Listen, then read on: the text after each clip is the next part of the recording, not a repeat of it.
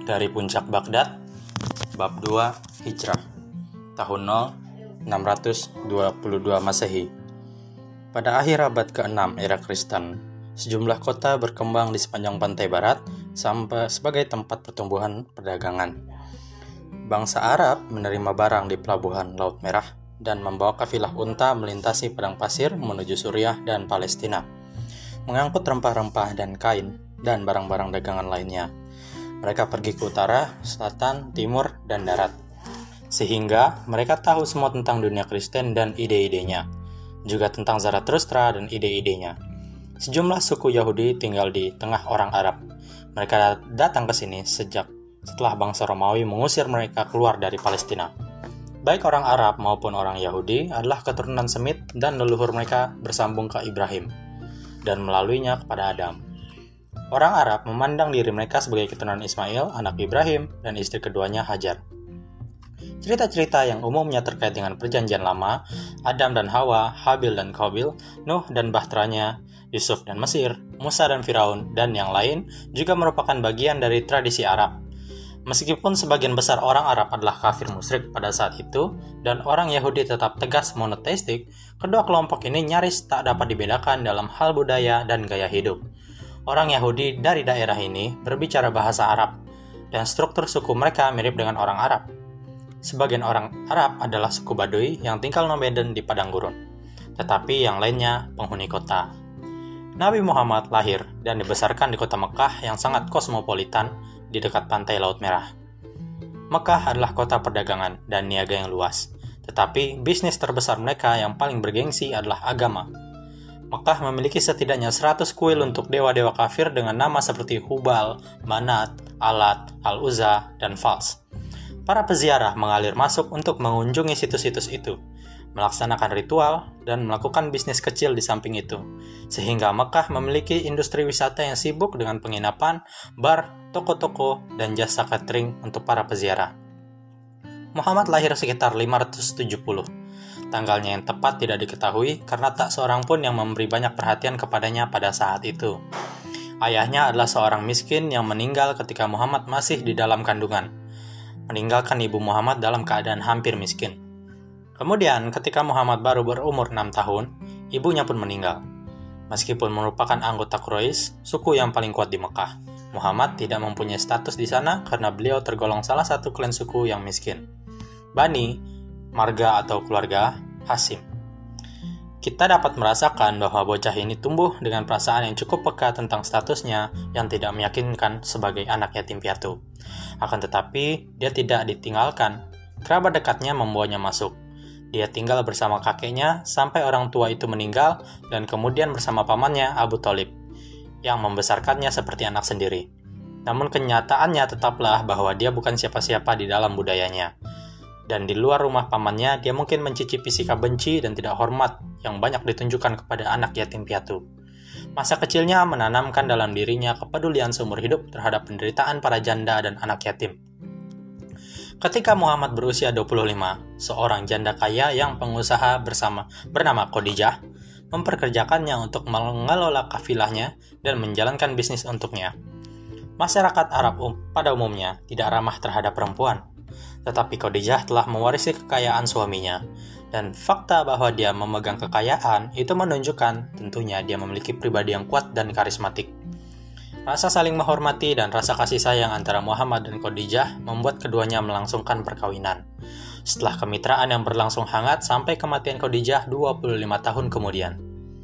Dan meskipun Arabia adalah masyarakat poligini di mana hanya memiliki satu istri bukan hal biasa, Muhammad tidak menikah dengan orang lain selama masa hidup Khadijah. Sebagai orang dewasa, anak yatim itu membangun kehidupan pribadi dan bisnis yang cukup sukses. Ia mendapatkan reputasi karena keahlian diplomatik dan pihak-pihak yang berselisih kerap memintanya untuk bertindak sebagai penengah. Namun ketika Muhammad mendekati usia 40, dia mulai menderita apa yang sekarang biasa kita sebut krisis setengah baya. Dia makin bertanya-tanya tentang makna kehidupan, memandang ke sekeliling. Dia melihat sebuah masyarakat yang bergelimang kekayaan, namun di tengah semua kemakmuran itu, dia melihat banyak janda yang hidup miskin dengan hanya mengandalkan derma dan anak-anak yatim yang harus berjuang untuk sekedar mendapatkan makan. Bagaimana ini bisa terjadi? Beliau mengembangkan kebiasaan menyendiri pada waktu-waktu tertentu di dalam sebuah gua di gunung untuk bermeditasi. Di sana, suatu hari beliau mendapatkan pengalaman penting yang hakikatnya hingga kini tetap misterius. Karena berbagai kisah yang tersebar mungkin mencerminkan berbagai deskripsi oleh Muhammad sendiri. Tradisi yang melekat menyebut pengalaman itu sebagai kunjungan dari malaikat Jibril. Dalam satu kisah, Muhammad berbicara tentang kain sutra yang di atasnya terdapat beberapa tulisan dibawakan kepadanya saat ia sedang tidur. Akan tetapi, utamanya itu adalah interaksi lisan dan pribadi yang dimulai ketika Muhammad yang sedang bermeditasi dalam kegelapan gua merasakan sebuah kehadiran yang sangat besar dan mengerikan. Ada orang lain di dalam gua itu bersamanya. Tiba-tiba ia merasa dirinya didekap dari belakang dengan sangat keras, sehingga ia tidak bisa bernapas. Lalu terdengar suara yang tidak terasa se seperti terdengar dari luar, melainkan lebih seperti dari dalam dirinya sendiri, memerintahkannya untuk membaca. Muhammad berhasil berbicara sambil terengah-engah bahwa dirinya tidak bisa membaca. Perintah itu datang lagi, bacalah. Sekali lagi, Muhammad memprotes bahwa ia tidak bisa membaca, tidak tahu apa yang harus dibaca. Tapi malaikat suara itu, dorongan itu, menyalak sekali lagi, bacalah, setelah itu, Muhammad merasa kata-kata agung yang membangkitkan ketakutan terbentuk di dalam hatinya. Dan pembacaan itu pun dimulai. Bacalah dengan nama Tuhanmu yang menciptakan. Dia telah menciptakan manusia dari segumpal darah. Bacalah, dan Tuhanmu lah yang maha pemurah, yang mengajarkan manusia dengan perantaran kolam. Dia mengajar kepada manusia apa yang tidak diketahuinya. Muhammad turun dari gunung dengan rasa takut, Berpikir mungkin ia telah dirasuki jin, roh jahat. Di luar, ia merasa sebuah kehadiran telah memenuhi dunia hingga ke ujung cakrawala. Menurut beberapa riwayat, beliau melihat sebuah cahaya dengan bentuk seperti manusia di dalamnya, namun lebih menggelegar dan menakutkan. Di rumah, ia menceritakan kepada Khadijah apa yang telah terjadi, dan Khadijah meyakinkannya bahwa beliau benar-benar waras, bahwa yang datang kepadanya itu sesungguhnya adalah malaikat dan bahwa dirinya sedang dipanggil untuk melayani Allah. Aku percaya padamu, kata Khadijah. Dan dengan demikian menjadi pengikut pertama Muhammad, Muslim pertama. Pada awalnya, Muhammad berdakwah hanya kepada teman-teman akrab dan kerabat dekat. Untuk berapa lama, ia tidak mengalami pewahyuan lagi. Dan itu membuatnya depresi, ia merasa seperti gagal. Tapi kemudian wahyu mulai datang lagi. Dan lambat laun, ia menyampaikan risalahnya kepada publik dan memberitahu kepada orang-orang di sekitar Mekah, hanya ada satu Allah, tunduk pada kehendaknya atau engkau akan dihukum ke neraka. Dan ia menyebutkan, menyangkut apa saja ketundukan pada kehendak Allah itu. Meninggalkan pesta pora, mabuk-mabukan, kekejaman, dan tirani. Menyayangi yang lemah dan tak berdaya. Membantu orang miskin, menegakkan keadilan, dan beramal baik di antara banyak kuil di Mekah, ada bangunan berbentuk kubus dengan sebuah batu yang dimuliakan di pojoknya. Sebuah batu hitam mengkilap yang jatuh dari langit pada zaman dahulu kala, sebuah meteor. Mungkin. Kuil ini disebut Ka'bah, dan dongeng-dongeng suku-suku mengatakan bahwa Ibrahim sendirilah yang membangunnya, dengan bantuan putranya Ismail. Muhammad menganggap dirinya sebagai keturunan Ibrahim dan tahu semua tentang monoteisme Ibrahim yang tanpa kompromi. Memang, Muhammad tidak berpikiran bahwa dia mengutbahkan sesuatu yang baru. Ia yakin bahwa dirinya diutus untuk memperbaharui apa yang telah disampaikan Ibrahim dan banyak banyak banyak nabi-nabi lainnya. Sehingga ia memusatkan perhatiannya kepada Ka'bah. Inilah katanya yang harus menjadi satu-satunya tempat suci Mekah, bait Allah. Al dalam bahasa Arab berarti yang itu, sedangkan lah adalah bentuk penghilangan bunyi dalam percakapan dari kata ilah yang berarti Tuhan. Allah dengan demikian berarti Tuhan. Inilah poin inti dalam Islam. Muhammad bukan berbicara tentang Tuhan yang ini versus Tuhan yang itu.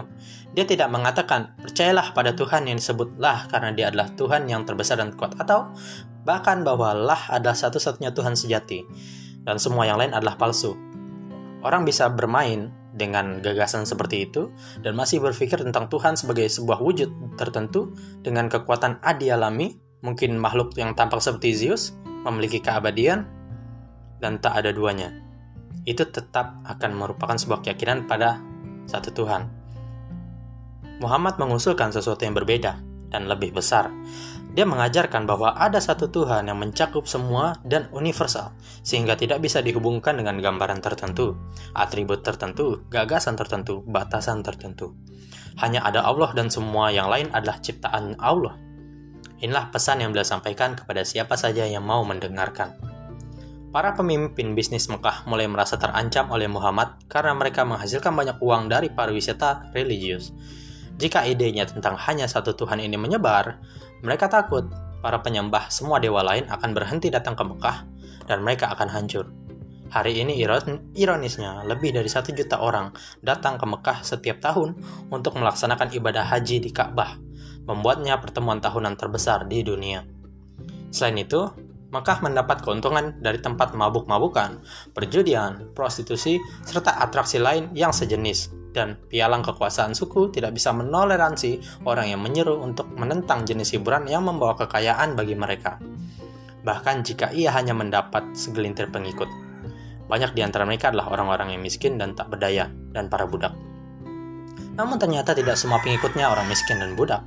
Di antara mereka termasuk orang-orang kaya dan pedagang terhormat seperti Abu Bakar dan Utsman. Dan tak lama kemudian, bahkan mencakup Umar yang bertubuh besar gagah yang awalnya merupakan salah satu musuh Muhammad paling sengit. Kecerundungan ini tampak mengganggu. Selama hampir 12 tahun, paman Muhammad Abu Talib membela dirinya terhadap semua kritik. Menurut sebagian besar umat Islam, Abu Talib sendiri tak pernah masuk Islam, tetapi ia berdiri membela kemenakannya lantaran kesetiaan pribadi dan cinta dan perkataannya dihormati. Khadijah juga mendukung suaminya tanpa ragu, yang memberinya kenyamanan yang amat berharga. Kemudian setelah melewatkan waktu satu tahun yang berat, kedua tokoh utama dalam kehidupan Muhammad ini wafat, membuat Rasul Allah ter terbuka terhadap serangan musuh-musuhnya. Tahun itu, tujuh tetua Quraisy memutuskan untuk membunuh Muhammad ketika ia tidur. Dan dengan demikian, menyingkirkan sang pengacau sebelum ia bisa melakukan kerusakan real terhadap perekonomian. Salah satu paman Muhammad mempelopori beberapa persekongkolan semacam ini. Sesungguhnya, ketujuh anggota komplotan itu memiliki hubungan kerabat dengan Muhammad. Namun hal ini tidak melunakkan tekad mereka. Untungnya, Muhammad menangkap kabar angin tentang persekongkolan itu dan menyusun rencana untuk menggagalkannya. Dengan bantuan dua sahabat dekatnya, salah satunya adalah sepupunya Ali, yang kini adalah seorang pemuda tegap yang akan segera menikah dengan Fatimah, putri Muhammad, dan menjadi menantu Rasul. Yang lainnya adalah sahabatnya Abu Bakar pengikut pertama Muhammad di luar lingkaran keluarga dan penasehat terdekatnya yang akan segera menjadi ayah mertua Muhammad. Nabi sudah ada kontrak dengan delegasi dari Yastrib, sebuah kota lain di dekat pantai Laut Merah, sekitar 250 km sebelah utara Mekah. Ini adalah kota pertanian, bukannya kota perdagangan, dan dicabik-cabik oleh konflik beberapa para penduduk terdiri atas beberapa suku yang saling bertikai. Penduduk Yastrib menginginkan orang luar yang berpikiran adil untuk datang dan mengawasi negosiasi di antara suku-suku ini. Mereka berharap bahwa jika mereka menyerahkan wewenang peradilan kepada orang semacam itu, ia akan mampu membawa perdamaian. Muhammad memiliki reputasi sebagai orang yang berpikiran adil dan penengah yang cakap. Peran yang telah dimainkannya dalam beberapa perselisihan penting, dan karenanya orang Yastrib berpikir beliau mungkin orang yang cocok untuk pekerjaan itu. Beberapa di antara mereka mengunjungi Mekah untuk bertemu Muhammad dan menemukan karismanya yang luar biasa. Mereka masuk Islam dan mengundang Muhammad untuk pindah ke Yastrib sebagai penengah dan membantu mengakhiri semua pertengkaran. Nabi menerima. Pembunuhan Pembunuhan Nabi Muhammad direncanakan pada malam bulan September tahun 622 Masehi. Malam itu, Nabi dan Abu Bakar menyelinap pergi ke padang gurun. Ali berbaring di tempat tidur Muhammad agar terlihat seolah-olah beliau masih ada di sana. Ketika calon pembunuh menerobos masuk, mereka marah karena menemukan Ali. Tetapi mereka membebaskannya dan mengirim regu pencari keluar untuk memburu Nabi. Muhammad dan Abu Bakar baru sampai ke sebuah gua di dekat Mekah. Namun, legenda mengisahkan bahwa laba-laba membangun jaringnya di mulut gua setelah mereka masuk. Ketika mereka tak mengira seorang pun masuk ke dalamnya, dan dengan demikian melewatkan Muhammad dan Abu Bakar. Muhammad dan Abu Bakar berhasil selamat sampai ke Yastrib. Setelah itu, beberapa pengikut Muhammad yang lain pindah ke sana juga, dan sisanya segera menyusul. Sebagian besar imigran dari Mekah ini harus meninggalkan rumah dan harta benda mereka di belakang. Sebagian besar memutuskan hubungan dengan anggota keluarga dan sesama suku yang belum bertobat. Tapi setidaknya mereka pindah ke tempat di mana mereka akan aman dan di mana mereka Pemimpin mereka, Muhammad, telah diundang untuk memimpin sebagai otoritas tertinggi kota, penengah di antara para suku, kepala suku yang saling bersaing. Sesuai dengan janjinya, Muhammad duduk bersama dengan suku-suku yang bertikai di kota menuntaskan perjanjian, yang kemudian disebut Piagam Madinah. Perjanjian ini menjadikan kota itu sebagai sebuah konfederasi, menjamin bagi masing-masing suku hak untuk menjalankan agama dan adat istiadat sendiri menerapkan bagi semua warga negara peraturan yang dirancang untuk menjaga perdamaian secara keseluruhan, menegakkan suatu proses hukum yang murni untuk menyelesaikan masalah internal suku mereka sendiri, dan menyerahkan kepada Muhammad kewenangan untuk menyelesaikan sengketa antar suku. Yang paling penting, semua penanda tanganan Muslim dan non-Muslim berjanji untuk bergabung dengan semua yang lain untuk membela Madinah terhadap serangan dari luar. Meskipun dokumen ini disebut konstitusi tertulis pertama, itu sebenarnya lebih merupakan sebuah perjanjian multipartai. Muhammad juga menunjuk salah satu Muslim Yastrib untuk membina dan membantu setiap keluarga Muslim Mekah. Penduduk asli menjadi tuan rumah bagi pendatang baru dan keluarganya, membantu mereka menetap dan memulai kehidupan baru. Sejak saat itu, Muslim Yastrib disebut Ansor, para penolong. Nama kotanya juga berubah, Yastrib menjadi Madinah yang secara sederhana berarti kota kependekan dari ungkapan yang berarti kota sang nabi. Peristiwa kepindahan kaum muslim dari Mekah ke Madinah dikenal sebagai hijrah, kadang dieja hijriah atau hijrah dalam bahasa Inggris. 12 tahun kemudian, ketika umat Islam menciptakan kalender mereka sendiri, mereka menghitungi dari peristiwa ini karena hijrah mereka rasa menandai poros sejarah titik balik nasib mereka momen yang membagi semua waktu menjadi sebelum hijrah dan setelah hijrah. Sebagian agama menandai hari kelahiran pendiri mereka sebagai titik awal mereka, sebagian hari wafatnya, dan yang lain lagi pada saat pencerahan nabi mereka atau instruksi kunci dengan Allah. Dalam ajaran Buddha misalnya, agamanya dimulai saat Siddhartha Gautama mencapai pencerahan di bawah pohon Bodhi. Kekristenan memberi arti penting keagamaan pada peristiwa kematian dan kebangkitan Kristus dan juga kelahirannya. Akan tetapi, Islam tidak memberi banyak perhatian pada hari kelahiran Muhammad. Tumbuh dewasa sebagai seorang muslim, saya tidak tahu kapan beliau lahir karena tidak ada hal istimewa yang terjadi pada hari itu di Afghanistan. Beberapa negara seperti Mesir memperingati hari itu dengan lebih rumit, tapi tetap saja tidak ada yang setara dengan Natal dalam Islam. Tidak ada Muhammad Nas, seperti Christmas. Pewahyuan di Gua diperingati sebagai malam paling suci dalam peribadatan Islam. Ini adalah malam kemuliaan, Lailatul Qadar, yang jatuh pada atau di dekat hari ke-27 bulan Ramadan, bulan puasa. Tetapi dalam kalender sejarah Muslim, peristiwa itu terjadi 10 tahun sebelum titik balik yang benar-benar penting, hijrah. Apa yang membuat perpindahan dari satu kota ke kota lain begitu penting? Hijrah menempati kedudukan terpenting di antara peristiwa-peristiwa dalam sejarah Islam karena menandai lahirnya komunitas Muslim, ummah sebagaimana sebutannya dalam Islam. Sebelum hijrah, Muhammad adalah seorang pendakwah dengan pengikut individual. Setelah hijrah, beliau adalah pemimpin masyarakat yang berpaling kepadanya untuk mendapatkan perundang-undangan, arah politik, dan bimbingan sosial. Kata hijrah berarti pemutusan hubungan. Orang-orang yang bergabung dengan komunitas di Madinah meninggalkan ikatan kesukuan dan menerima kelompok baru ini sebagai ikatan transenden dan karena komunitas ini secara keseluruhan berkenan dengan membangun alternatif bagi Mekah masa kecil Muhammad, ia merupakan sebuah proyek sosial yang bersifat ibadah dan berdimensi epik. Proyek sosial ini yang menjadi jelas sepenuhnya di Madinah setelah hijrah adalah unsur inti Islam. Cukup jelas Islam adalah sebuah agama, tetapi sejak awalnya jika hijrah diambil sebagai awal juga merupakan entitas politik, ya Islam menentukan cara untuk menjadi baik dan ya setiap muslim yang taat berharap untuk masuk surga dengan mengikuti jalan itu.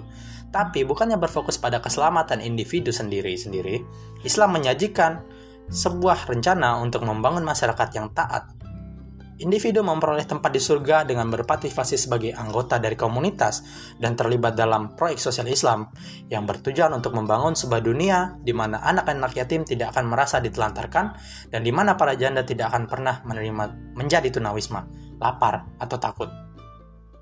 Setelah Muhammad menjadi pemimpin Madinah, orang-orang datang kepadanya, meminta bimbingan dan penilaian dengan segala macam pertanyaan kehidupan, besar atau kecil. Bagaimana mendisiplinkan anak-anak, bagaimana cara mencuci tangan apa yang dianggap adil dalam sebuah perjanjian, apa yang harus dilakukan dengan seorang pencuri. Daftarnya terus berlanjut. Pertanyaan yang dalam banyak masyarakat lainnya akan diputuskan oleh beberapa spesialis terpisah, seperti hakim, legislator, pemimpin politik, dokter, guru, jenderal, dan lain-lain. Semuanya berada dalam lingkup pengetahuan Nabi di sini. Bagian dari Al-Quran yang diturunkan di Mekah, seluruhnya terdiri atas bahasa yang seperti ini. Apabila bumi diguncangkan dengan guncangan dahsyat, dan bumi mengeluarkan beban berat yang dikandungnya, dan manusia bertanya, mengapa bumi begini? Pada hari itu, bumi menceritakan beritanya, karena sesungguhnya Tuhan memerintahkan itu kepada. Pada hari itu, manusia keluar dari kuburnya, dalam keadaan bermacam-macam, supaya diperlihatkan kepada mereka balasan pekerjaan mereka. Barang siapa yang mengerjakan kebaikan seberat zarah pun, niscaya akan melihatnya dan barang siapa mengerjakan kejahatan sebesar zarah pun, niscaya akan melihat pula. Ketika melihat ayat-ayat yang diturunkan di Madinah, Anda masih menemukan banyak ungkapan bersemangat, liris, dan mengecam. Seperti, tetapi Anda juga dapat menemukan bagian-bagian seperti ini. Allah mensyariatkan bagimu tentang anak-anakmu, yaitu bagian seorang anak laki-laki sama dengan dua anak perempuan dan jika anak itu semuanya perempuan lebih dari dua, maka bagi mereka dua per tiga dari harta yang ditinggalkan. Jika anak perempuan itu seorang saja, maka ia memperoleh separuh harta. Dan untuk dua orang ibu bapak, bagi masing-masingnya seperenam dari harta yang ditinggalkan. Jika yang meninggal itu mempunyai anak, jika orang yang meninggal tidak mempunyai anak dan ia diwarisi oleh ibu bapaknya saja, maka ibunya mendapatkan sepertiga. Jika yang meninggal itu mempunyai beberapa saudara, maka ibunya mendapat seperenam. Pembagian-pembagian tersebut di atas sudah dipenuhi wasiat yang ia buat atau dan sesudah dibayar hutangnya. Tentang orang tuamu dan anak-anakmu, kamu tidak mengetahui siapa di antara mereka yang lebih dekat. Banyak manfaatnya bagimu. Ini adalah ketetapan dari Allah, sesungguhnya Allah maha mengetahui lagi maha bijaksana. Ini adalah undang-undang, dan ke arah inilah upaya masyarakat muslim berkembang setelah berakar di Madinah. Setelah hijrah, penduduk Arab asli dari Madinah secara bertahap masuk Islam. Namun tiga suku Yahudi kota itu sebagian besar menolak berpindah agama, dan dari waktu ke waktu sebuah gesekan berkembang di antara mereka dan kaum muslim. Di antara orang-orang Arab juga, beberapa pria yang terganggu oleh naiknya kedudukan Muhammad memendam kebencian yang dijaga ketat. Sementara itu, suku Quraisy belum menghentikan upaya untuk membunuh Muhammad. Meskipun dia kini tinggal 250 mil jauhnya, Selain menciptakan balasan yang besarnya 100 unta untuk kepala Muhammad, para pemimpin Quraisy tetap berusaha mengusir seluruh pengikutnya. Untuk mendanai serangan terhadap Madinah, pedagang terkaya Mekah meningkatkan ekspedisi perdagangan mereka. Muhammad membalas dengan memimpin serangan muslim terhadap kafilah Mekah tersebut, yang membantu memecahkan masalah lain yang dihadapi imigran Mekah. Bagaimana menghidupi diri sekarang setelah mereka terpaksa meninggalkan seluruh barang dan bisnis mereka. Setelah setahun penggerbekan ini, orang Mekah memutuskan untuk menaikkan taruhannya. Seribu dari mereka memanggul senjata dan berbaris untuk menuntaskan apa yang sudah dimulai. Kaum muslim menemui mereka dengan kekuatan 300 orang di sebuah tempat bernama Badar dan mengalahkan mereka dengan telak. Al-Quran menyebutkan perang Badar sebagai bukti kemampuan Allah untuk menentukan hak hasil dari setiap pertempuran, tidak peduli apa rintangannya. Sebelum Badar, beberapa suku Badai bekerja untuk perdagangan di Mekah sebagai pengawal kontrak. Setelah Badar, suku-suku ini mulai beralih pihak. Meningkatnya solidaritas kaum muslim di Madinah mulai mengejutkan suku-suku Yahudi. Salah satu dari tiga suku Yahudi itu meninggalkan piagam Madinah dan mencoba menghasut suatu pemberontakan melawan Muhammad dan kembali kepada status quo pra-Islam. Tetapi pemberontakan itu gagal dan suku ini diusir dari Madinah. Setelah suku Quraisy benar-benar memiliki alasan untuk khawatir, alih-alih melenyapkan Muhammad, tampaknya mereka mungkin harus mulai menggali sendiri sebuah lubang. Pada tahun ketiga setelah hijrah, mereka memutuskan untuk mengalahkan kaum muslim selagi mereka masih memiliki kesempatan. Mereka melipat tigakan ukuran pasukan. Mereka menuju Madinah dengan kekuatan 3.000 orang. Kaum muslim hanya bisa mengupayakan 950 prajurit. Sekali lagi, mereka akan kalah 3 banding 1. Tetapi setelah Badar, hal ini tidak menjadi masalah. Mereka memiliki satu-satunya aset yang penting. Allah berada di pihak mereka. Kemenangan Islam yang kedua dari tiga pertempuran ikonik terjadi di sebuah tempat bernama Uhud. Pada awalnya, umat Islam tampak akan menang lagi, tapi ketika Mekah mundur, sebagian dari kaum muslim tidak menaati perintah tegas Muhammad. Mereka pecah barisan dan tumpah di lapangan dalam serbuan kacau terburu-buru untuk merebut barang rampasan. Pada saat itulah orang-orang Mekah menyerang dari belakang, dipimpin oleh Khalid ibnu Al-Walid, seorang jenius militer yang kemudian masuk Islam dan menjadi salah satu jenderal terkemuka Ummah. Nabi sendiri terluka di Uhud, 70 muslim tewas, dan banyak sisanya lari. Umat selamat, tetapi pertempuran ini menandai kekalahan yang buruk. Pertempuran penting dalam sejarah Islam ini berskala begitu kecil, jika diukur dengan pertempuran paling nyata sehingga nyaris tidak memenuhi syarat bagi sebagai sebuah pertempuran. Akan tetapi, masing-masingnya ditanamkan ke dalam teologi Islam dan diimbuhi makna. Dengan demikian, pertempuran Badar menunjukkan bahwa kehendak Allah lah bukan faktor material yang menentukan kemenangan dalam pertempuran. Tetapi, perang Uhud mengangkat pertanyaan teologis yang berbahaya. Jika Badar menunjukkan kekuatan Allah, apa yang ditunjukkan Uhud? bahwa Allah juga bisa kalah dalam pertempuran, bahwa dia tidak cukup maha kuasa sebagaimana yang dikatakan Muhammad. Akan tetapi, Muhammad menemukan pelajaran yang berbeda dalam kekalahan. Allah jelasnya membiarkan umat Islam kalah kali ini untuk mengajari mereka sebuah pelajaran. Kaum muslim seharusnya berjuang untuk alasan yang benar, menegakkan masyarakat yang adil di bumi. Sebaliknya, di Uhud, mereka melupakan misi ini dan pergi berebut jarahan yang bertentangan langsung dengan perintah Nabi sehingga mereka pun kehilangan pertolongan Allah. Dukungan ilahi bukan sebuah hak. Kaum muslim harus berupaya untuk mencari nikmat Allah dengan bersikap sebagaimana diperintahkan dan tunduk kepada kehendaknya. Penjelasan atas kekalahan ini menyedi menyediakan bagi kaum muslim sebuah cetakan yang akan mereka gunakan berkali-kali pada tahun-tahun berikutnya setelah bencana serangan Mongol pada abad ke-13 misalnya, ketika penyerbuan nomaden dari Asia Tengah mengejutkan sebagian besar dunia Islam, dan sekali lagi dalam menanggapi dominasi Barat yang dimulai pada abad ke-18 dan berlanjut hingga hari ini.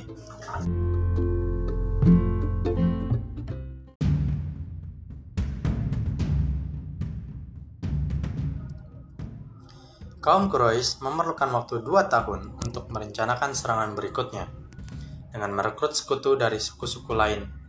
Mereka membangun tentara berkekuatan 10.000 orang ukuran raksasa yang tak terbayangkan untuk waktu dan tempat saat itu. Ketika Muhammad mendengar kekuatan ini sedang berbaris menuju Madinah, beliau memerintahkan kaum muslim untuk menggali parit di sekitar kota. Kaum Quraisy tiba dengan menunggang unta yang tidak akan atau tidak dapat menyeberangi parit tersebut. Kaum Quraisy yang terhalang memutuskan untuk membuat Madinah kelaparan dengan sebuah pengepungan. Akan tetapi, Strategi pengepungan itu mengandaskan sebuah rencana rahasia yang disiapkan kaum Quraisy.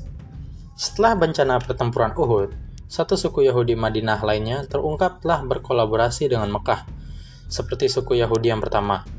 Mereka telah disidang dan dikirim ke pengasingan. Suku ketiga, Bani Quraiza, kemudian memproklamasikan kesetiaannya kepada piagam Madinah. Namun sekarang, dalam putaran ke perang parit, para pemimpinnya telah secara diam-diam bersekongkol dengan kaum Quraisy untuk menyerang pasukan muslim dari belakang segera setelah pasukan Mekah maju ke depan. Tatkala serangan frontal tidak kunjung datang, para komplotan di dalam Madinah kehilangan keberanian. Sementara itu, pasukan pengepung mulai terpecah karena mereka merupakan federasi suku-suku. Sebagian besar dari mereka ikut hanya untuk membantu sekutu Quraisy tanpa adanya pertempuran untuk dilawan mereka akan menjadi gelisah.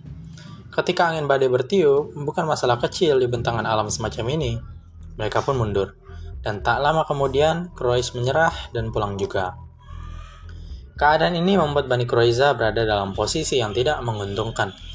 Persekongkolan mereka jadi ketahuan, dan sekarang sekutu-sekutu mereka sudah pergi. Muhammad menyidang seluruh suku dan menunjuk salah satu mantan rekan mereka di antara suku-suku Madinah sebagai hakim. Ketika suku itu ditemukan bersalah, hakim menyatakan bahwa kejahatan itu merupakan pengkhianatan, yang hukuman baginya adalah hukuman mati. Beberapa penonton protes terhadap kalimat ini, tapi Muhammad membenarkannya, sehingga dengan demikian sekitar 800 orang yang Budi Yahudi dihukum mati di alun-alun. Sementara wanita dan anak-anak dari suku itu dikirim untuk tinggal bersama dua suku yang sudah diasingkan sebelumnya. Seluruh drama ini menjalarkan gelombang kejut ke seantero Arabia. Persidangan dan pelaksanaan bagi hukuman Bani Quraiza menyiarkan tentang keteguhan warga muslim di Madinah. Dalam istilah militer yang ketat, perang Parit adalah sebuah jalan buntu. Tetapi suku Quraisy telah mengerahkan kekuatan 10.000 dengan begitu gembar-gembor sehingga kegagalan untuk meraih kemenangan itu sama buruknya dengan kekalahan. Dan kekalahan ini membantu untuk menyalakan sebuah mitos yang berkembang tentang ketangguhan kaum muslim mengomunikasikan kesan yang luas bahwa komunitas ini bukan sekedar sebuah suku yang kuat, melainkan sesuatu yang aneh dan baru. Kaum muslim hidup dengan jalan yang sangat berbeda. Mereka menunaikan ibadah ritual mereka sendiri, dan mereka memiliki seorang pemimpin yang ketika masalah datang, masuk ke dalam keadaan trans dan menyalurkan nasihat-nasihat. Konon, dari penolong adi alami yang maha kuasa, sehingga kaum muslim tidak takut pergi bertempur dengan pasukan yang kalah jumlah 3 banding 1. Siapakah penolong ini? Pada mulanya, banyak orang yang masih belum mengikuti agama itu berpikir, itu dewa yang benar-benar kuat. Tetapi, lambat laun pesan Islam, Islam mulai terserap. Bukan dewa, melainkan Allah, satu-satunya. Dan bagaimana jika Muhammad itu persis seperti apa yang diklaimnya? seorang manusia di bumi yang secara langsung terhubung kepada pencipta seluruh alam semesta. Merekrut orang-orang untuk membunuhnya menjadi semakin sulit. Merekrut pejuang untuk melawan pasukannya juga semakin sulit. Setelah Perang Parit, jumlah orang yang berpindah menganut Islam semakin membanjir. Sangat mudah untuk menduga bahwa orang-orang berpindah agama lantaran kepentingan diri sendiri, lantaran keinginan untuk bergabung dengan pihak yang menang, namun, kaum muslim percaya ada sesuatu yang lebih daripada itu. Dalam kehadiran Muhammad, mereka percaya orang-orang mendapat sebuah pengalaman religius. Muhammad tidak pernah mengklaim memiliki kekuatan supranatural. Dia tidak pernah mengklaim kemampuan untuk membangkitkan orang mati, berjalan di atas air, atau membuat orang buta melihat. Dia hanya mengaku berbicara atas nama Allah dan tidak mengklaim bahwa setiap kata yang keluar dari mulutnya adalah ucapan Allah. Kadang-kadang itu hanya Muhammad yang berbicara, Bagaimana mungkin orang membedakan kapan itu Allah dan kapan itu Muhammad? Pada waktu itu, hal tersebut tampaknya sudah jelas. Umat muslim hari ini memiliki cara khusus untuk membaca Al-Quran yang disebut kiroat. Ini sangat berbeda dengan suara lainnya yang dibuat oleh suara manusia. Seperti musik, tetapi bukan bernyanyi. Seperti mantra, tapi bukan jampi-jampi. Ia membangkitkan emosi dalam diri, bahkan dalam diri seseorang yang tidak memahami kata-katanya. Setiap orang melakukan kiroat dengan cara berbeda-beda, tapi setiap pembacaan terasa seperti peniruan atau isyarat atau penafsiran dari pembacaan asli yang kuat. Ketika Muhammad menyampaikan Al-Quran, beliau tentunya melakukan itu dengan suara yang menembus dan emosional seperti ini. Ketika orang mendengar Al-Quran dari Muhammad, mereka tidak hanya mendengar kata-kata tetapi mengalami kekuatan emosional Mungkin ini sebabnya mengapa kaum muslim bersikeras bahwa terjemahan Al-Quran bukanlah Al-Quran. Al-Quran yang sebenarnya adalah suatu keseluruhan yang tidak terbagi-bagi. Kata-kata dan maknanya. Ya, tetapi juga suaranya itu. Bahkan tampilan huruf ketika Al-Quran dalam bentuk tertulis. Bagi kaum muslim, bukan sosok Muhammad sebagai pribadi, melainkan Al-Quran yang datang melalui Muhammad itulah yang menarik orang ke dalam Islam. Satu faktor lain yang menarik orang ke dalam komunitas itu dan menginspirasi mereka untuk mempercayai klaim Muhammad. Di bagian dunia ini, perang berskala kecil bersifat endemik. Sebagaimana tampaknya di wilayah mana pun yang dihuni oleh banyak suku nomaden kecil yang di antara mereka perdagangan bercampur dengan penyerangan. Seperti wilayah berhutan di Amerika Utara, Timur, sebelum Columbus tiba, atau Great Plains tak lama setelahnya. Tambahan tradisi perseteruan darah Arab yang sudah berlangsung selama beberapa generasi, juga tambahkan jalinan rapuh aliansi suku yang mencirikan semenanjung itu pada saat ini. Dan Anda peroleh sebuah dunia yang menggelegak dengan kekerasan tanpa henti di mana-mana. Wilayah mana pun yang diambil alih Muhammad, beliau memerintahkan orang untuk hidup dalam damai dengan satu sama lain. Dan para pengikutnya mematuhi itu. Tidak berarti ia menyuruh kaum muslim untuk menghindari kekerasan, karena komunitas ini tidak pernah ragu-ragu ragu-ragu untuk membela diri mereka sendiri. Kaum muslim masih terlibat dalam beberapa peperangan, tapi bukan untuk melawan satu sama lain. Mereka menggerakkan energi agresif mereka untuk melawan ancaman dari luar yang terus-menerus membahayakan.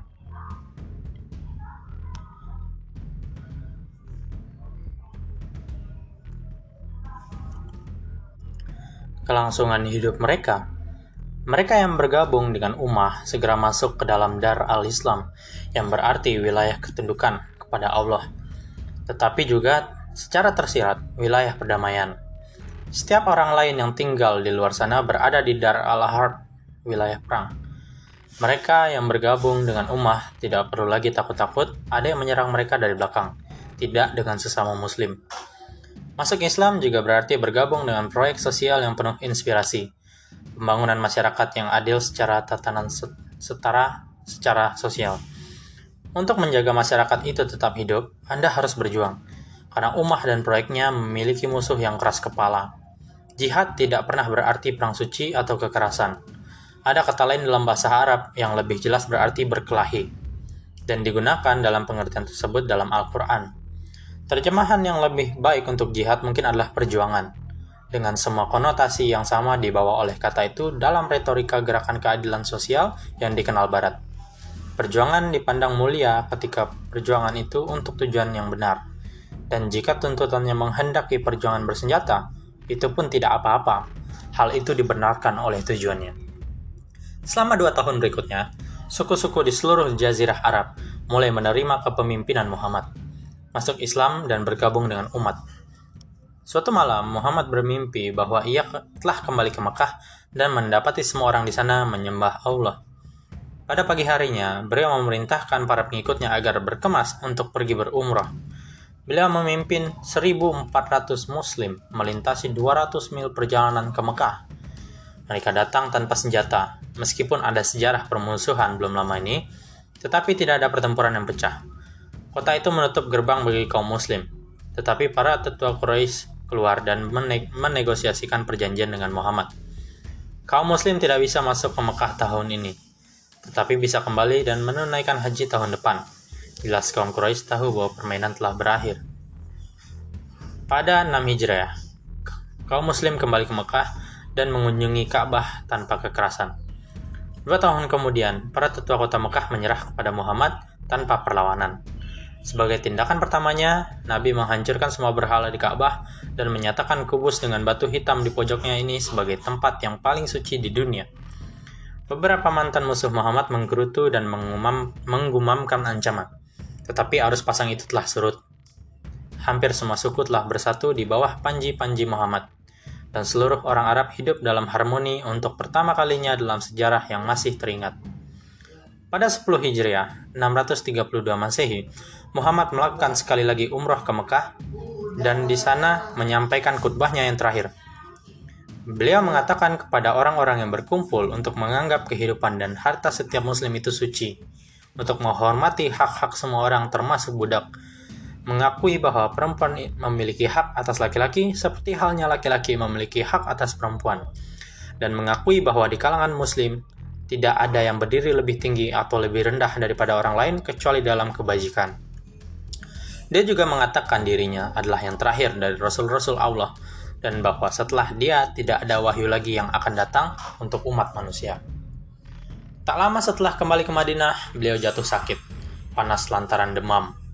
Beliau pergi ke rumah, dari rumah ke rumah mengunjungi para istri dan sahabatnya, menghabiskan satu atau dua jenak dengan masing-masingnya dan mengucapkan selamat tinggal. Akhirnya, beliau tinggal dengan istrinya, Aisyah, putri sahabat lamanya Abu Bakar, dan di sana beliau wafat dengan kepala di pangkuannya. Seseorang pergi keluar dan menyampaikan berita itu kepada kerumunan orang yang cemas.